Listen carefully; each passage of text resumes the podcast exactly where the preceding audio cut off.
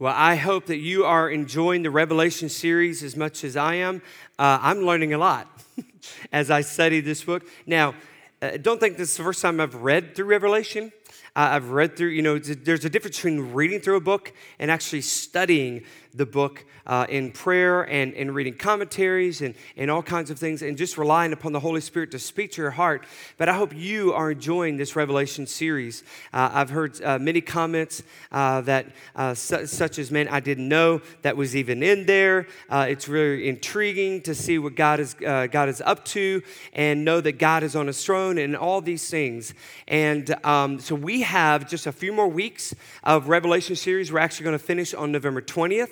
So we have three more weeks, uh, and so we will be finished with this amazing book. I encourage you uh, to read this book and study this book uh, on your own as well. Now, if you have missed any of the sermons, you can actually go online to lakepointonline.com, uh, and you can also listen to, uh, you could download um, our podcast, and you can listen to that as well. So I encourage you to uh, to do that. So uh, we are in uh, our sixth week, and we are going through this amazing book. Week one, we talked about the seven churches, um, and week two, we talked about God is on His throne. Thank you, Jesus. He will be on His throne even after uh, Tuesday.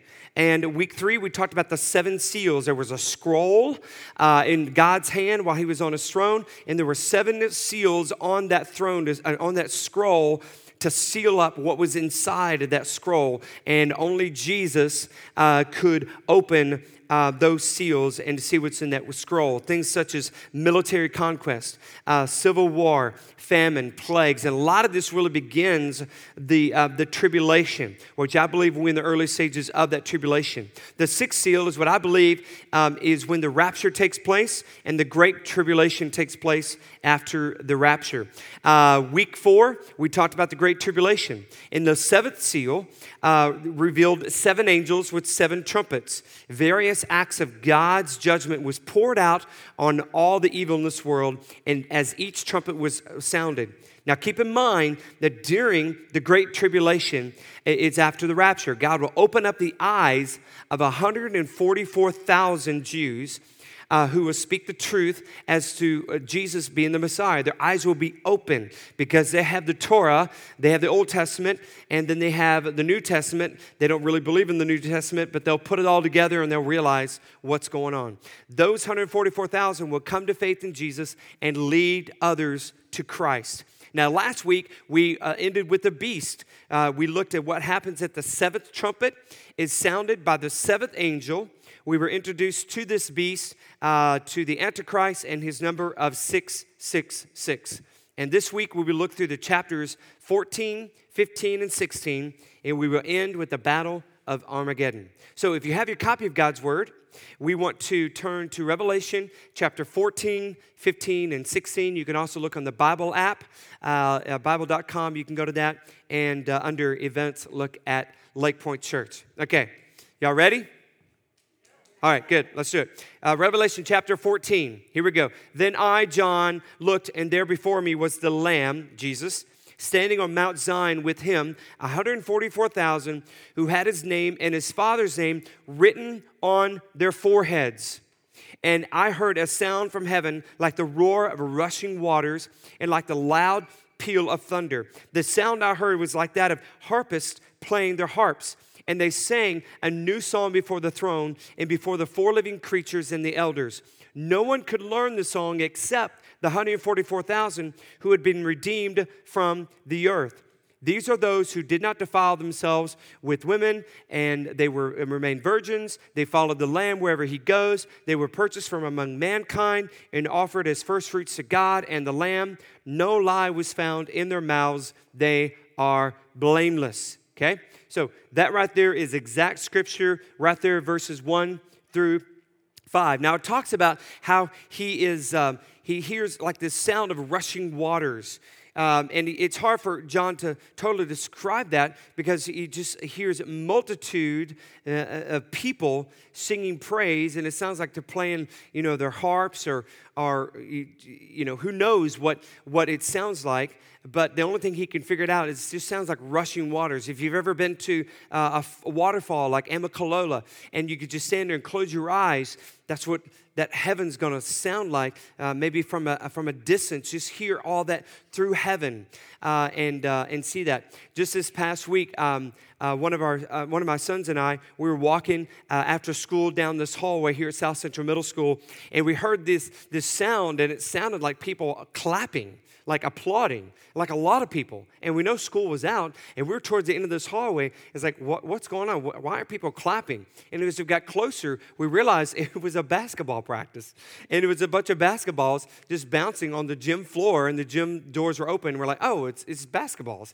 But to us, it sounded like applause. You know, so it's sort of similar to what, what John um, experienced there with the sound of rushing uh, waters. So um, this chapter 14 begins talking about the 144,000. You know, we've talked about them before. Those are those who, those who are worshiping the beast have a mark of 666. By contrast, the 144,000 have a mark of the name of Jesus and of God on their foreheads. Now, we're going to move into the three angels. We are presented with three angels who have three announcements to make. They are carrying three important declarations from God. So let's look at the first angel, verse 6. Then I saw another angel flying in midair, and he had an eternal gospel to proclaim to those who live on the earth, to every nation, tribe, language, and people. He said in a loud voice, Fear God and give him glory, because the hour of his judgment has come. Worship him who made the heavens, the earth, the sea, and the springs of water. The first angel is what happening here. The first angel is proclaiming the eternal gospel to the whole earth. Everyone has been given the opportunity to hear the gospel and to respond to his message. So that's his message. Okay? Hear the gospel, first angel, second angel, verse 8. A second angel followed and said, Fallen, fallen is Babylon the Great, which made all the nations drink the maddening wine of her adulteries. So let me explain this a little bit. Babylon is not only referring to the actual city of Babylon, but also to the Babylon demonic power that rules over other cities. For instance, the disciple Peter calls Rome as Babylon in his first letter, 1 Peter. Rome was the new Babylon because it was a world power of the day. Babylon is Rome, and the Roman Empire is declared to be fallen. But like many prophecies, they continue they contain double meaning and double events. We, we've seen that throughout the study. What we read here in Revelation 14 is that the great Babylon has fallen. Now, I personally believe the great Babylon is a satanic power, quite possibly uh, the beast we read about last week. Okay, let me give you for example. For example, the Nazi Party back in, back in World War II, they were led by Hitler could be considered a great Babylon, the great evil spirit. So, the great Babylon, what he's talking about, is the great Babylon, the great beast, the great demonic power has fallen. And I think that great uh, uh, satanic power moves to different, um, uh, to different empires throughout human history. All right, the third angel, verse 9 through 13. A third angel followed them and said in a loud voice If anyone worships the beast and its image and receives its mark of 666 on their forehead or on their hand, they too will drink the wine of God's fury, which has been poured full strength into the cup of his wrath. And we're going to go to that in a second, understand that. They will be tormented with burning sulfur and the presence of the holy angels and of the Lamb. And the smoke of their torment will rise forever and ever. There will be no more rest day or night for those who worship the beast and its image, or for anyone who receives the mark of its name, 666.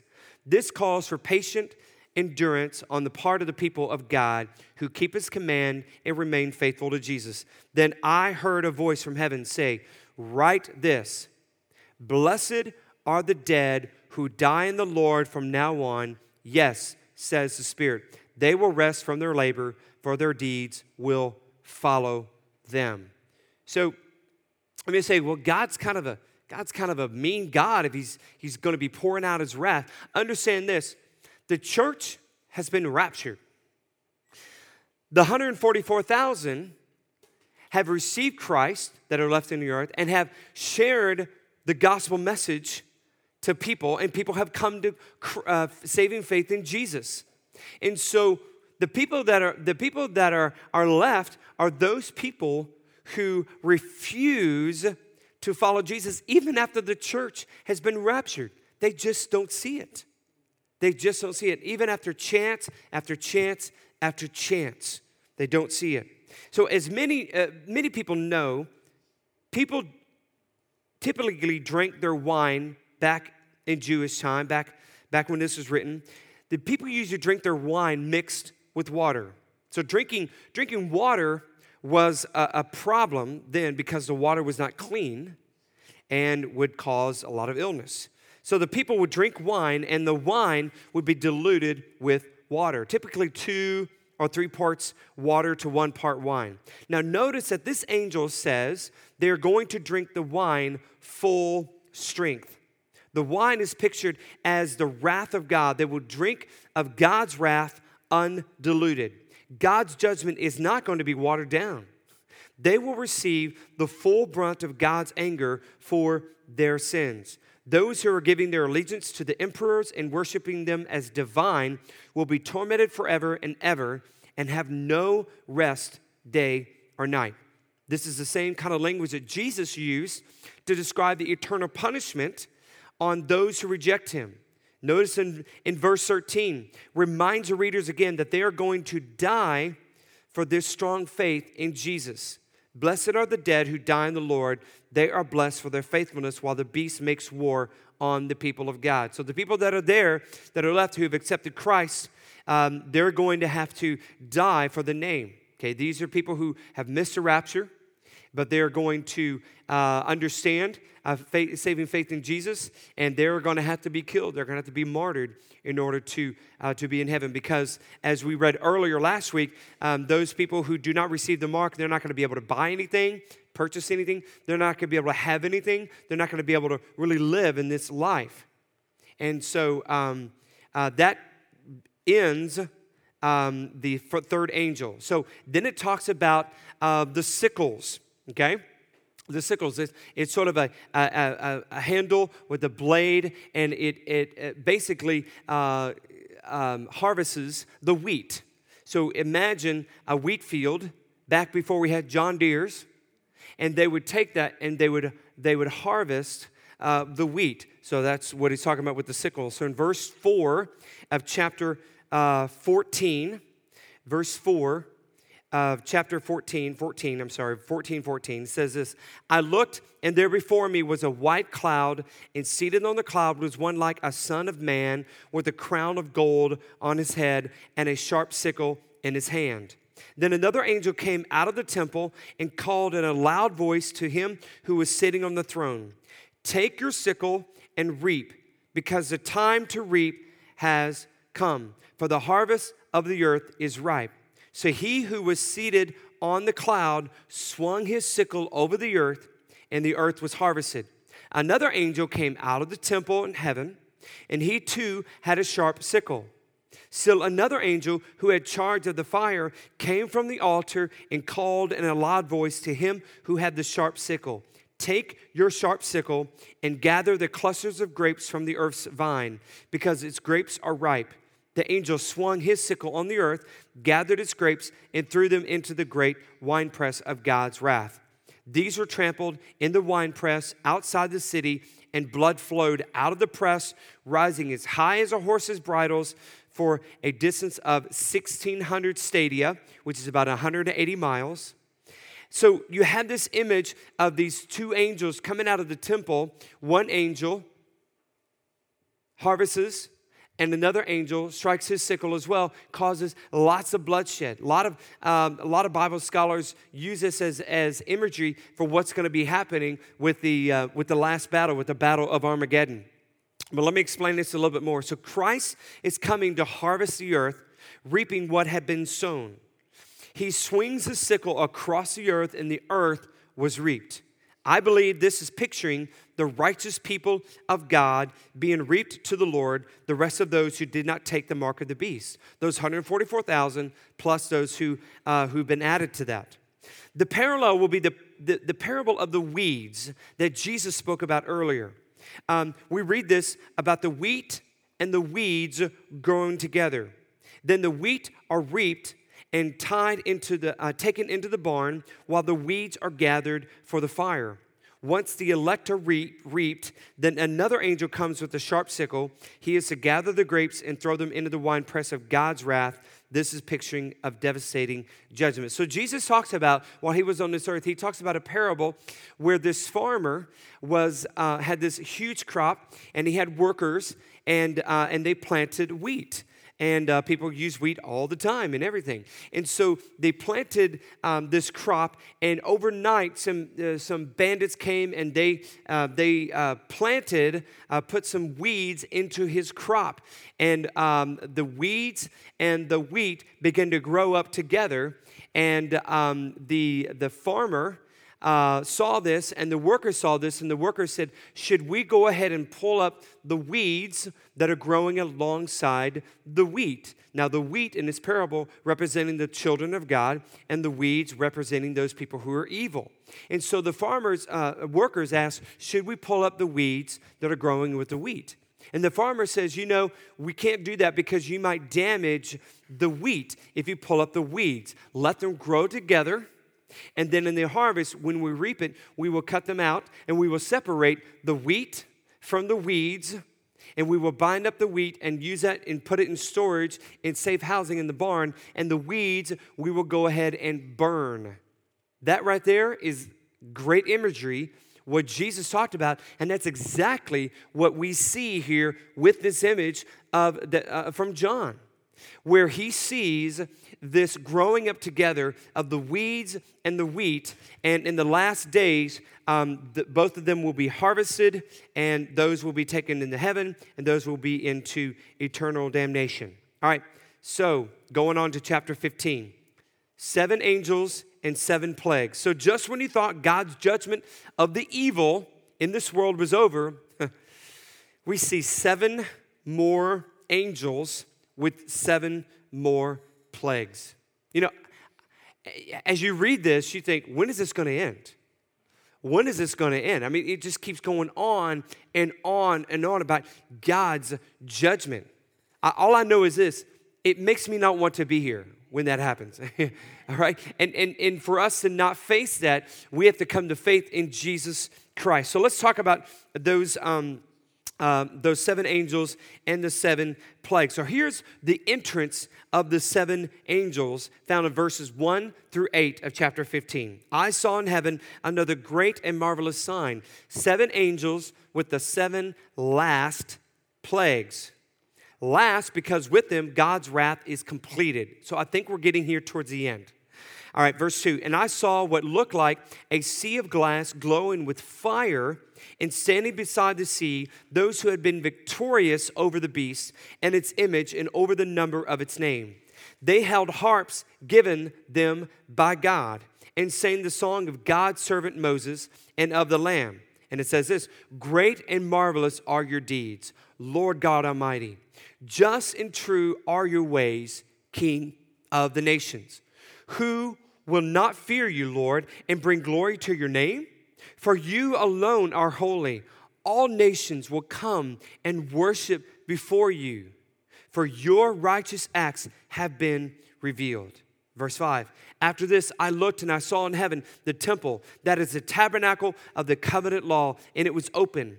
Out of the temple came the seven angels with the seven plagues.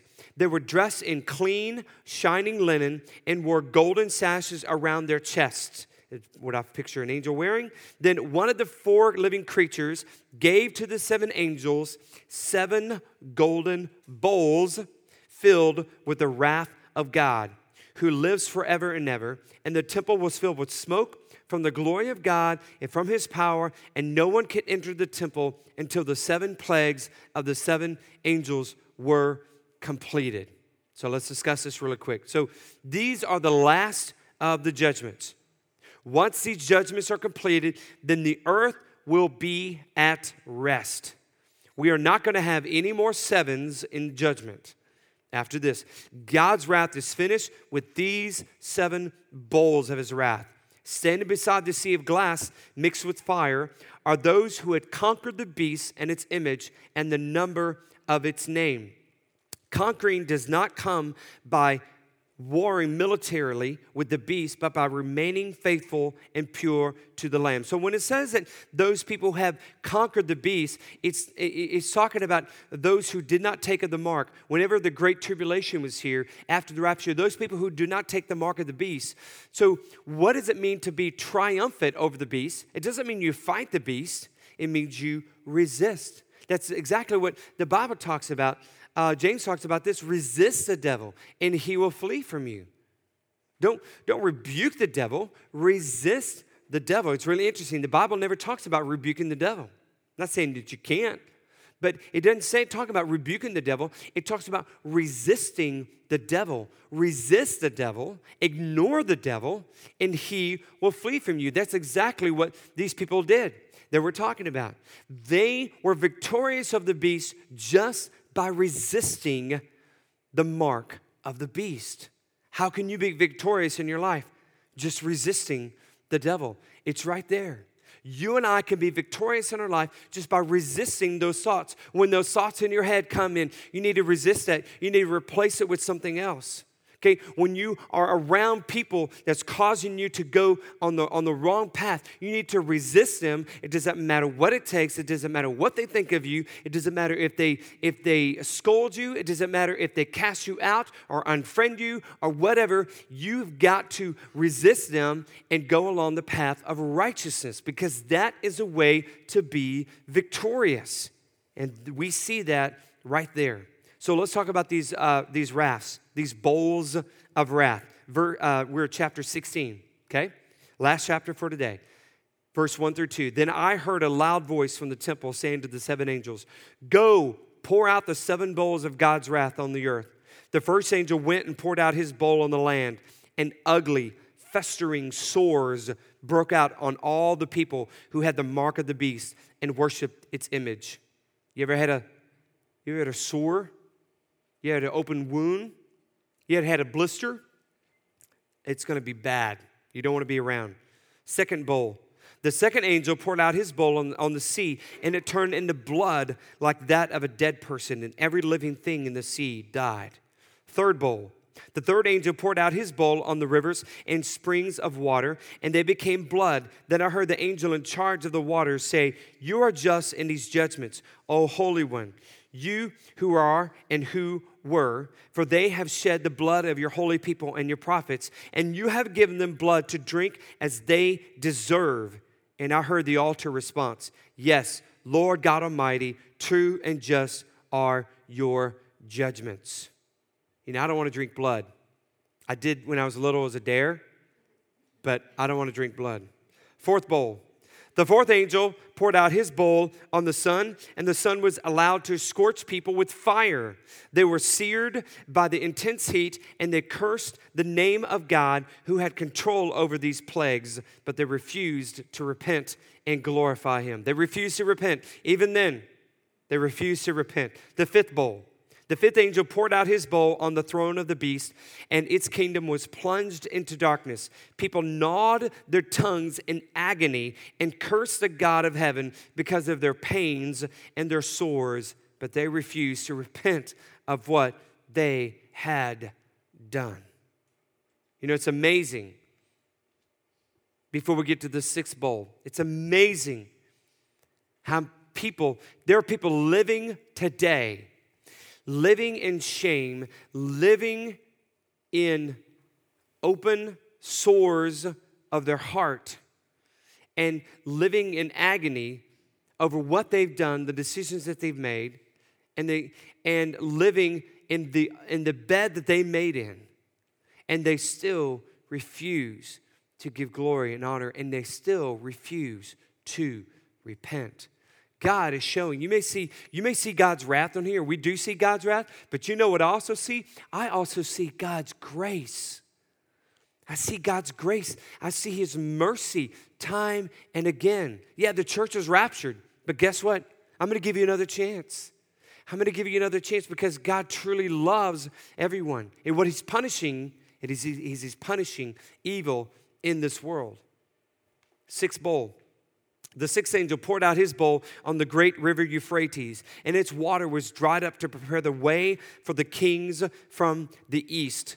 And then I saw impure spirits that looked like frogs that came out of the mouth of the dragon, out of the mouth of the beast, and out of the mouth of the false prophets. They are demonic spirits that perform signs, and they go out to the kings of the whole world to gather them for battle on the great day of God Almighty and this is Jesus talking here Look, I come like a thief.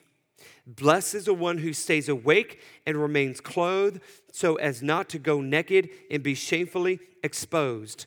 Then they gathered the kings together to the place that in Hebrew is called Armageddon.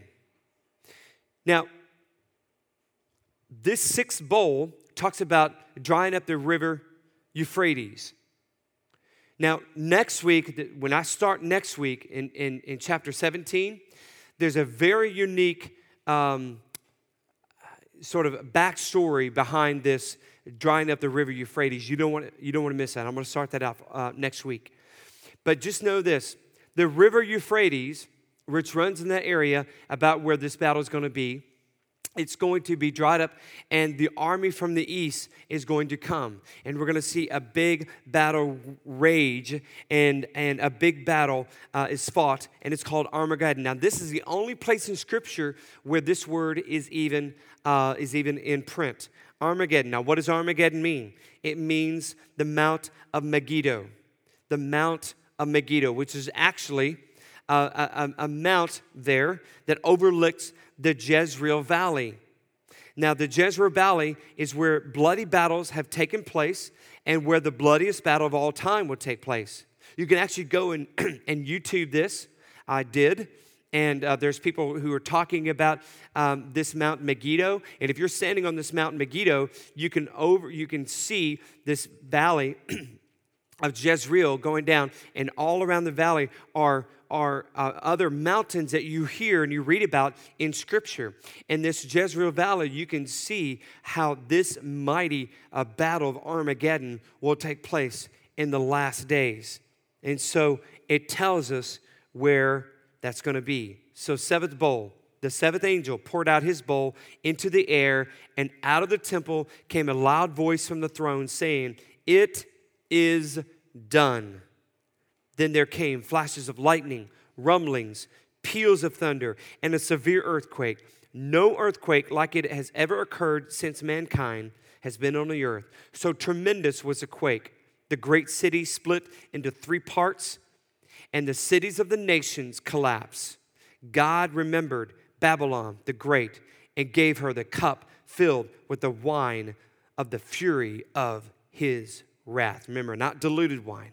Verse 20 Every island fled away, and the mountains could not be found. From the sky, huge hailstones, each weighing about a hundred pounds, fell on people. And they cursed God on account of the plagues of hail because of the plague was so terrible. So that's where we're going to stop today. God has finished his wrath God has finished his plagues with the seven angels and the seven bowls of his wrath. So God's judgment comes like a thief. He shares that in verse 15.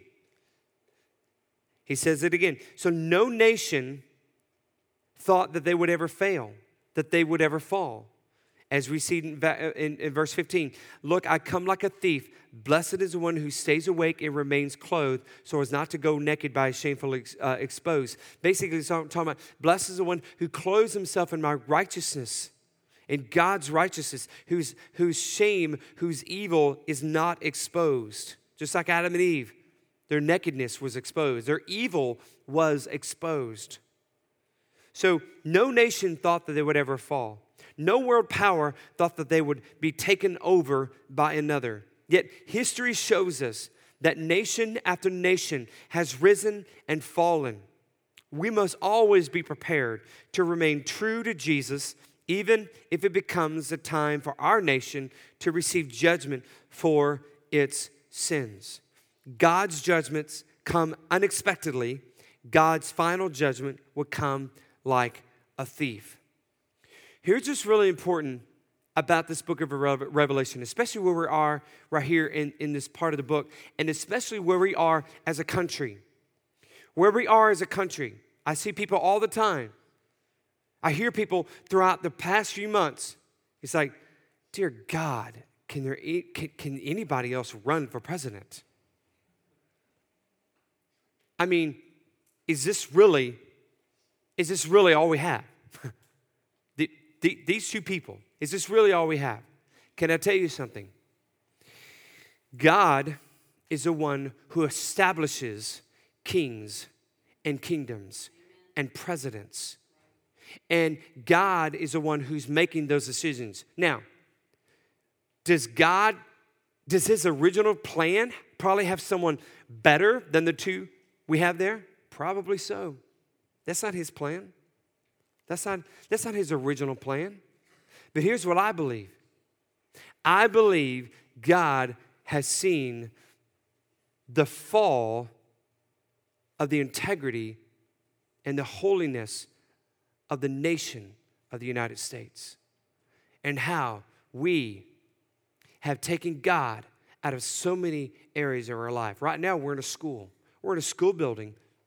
We're able to, to preach God's word here, which is great, but I can't, I can't do this on the stage during school while the kids are, are here. Because we have taken that out of our schools during, uh, during the day. Now, thank God that we have a great uh, FCA uh, organization here in Bartow County, and uh, we have an FCA here even at South Central Middle School and across other schools. Um, and so, we in Bible clubs at elementary schools, we have awesome opportunities to share the gospel and to hear the message before school starts. So, we're grateful for that. But can't you see that God has been stripped out of our society? And God is saying, All right, is that what you want? Is that what you want? Then here's your choices. Here's what you're going to get. Here's what you're going to get. Now, I'm not, I'm not in any way saying that you should not vote. You, you need to vote, but that's between you and the Lord. You need to vote. I've already voted, okay? You need to vote. I, I encourage you to pray before you vote, obviously. But know this we've got to get our country back on track, and it begins with prayer.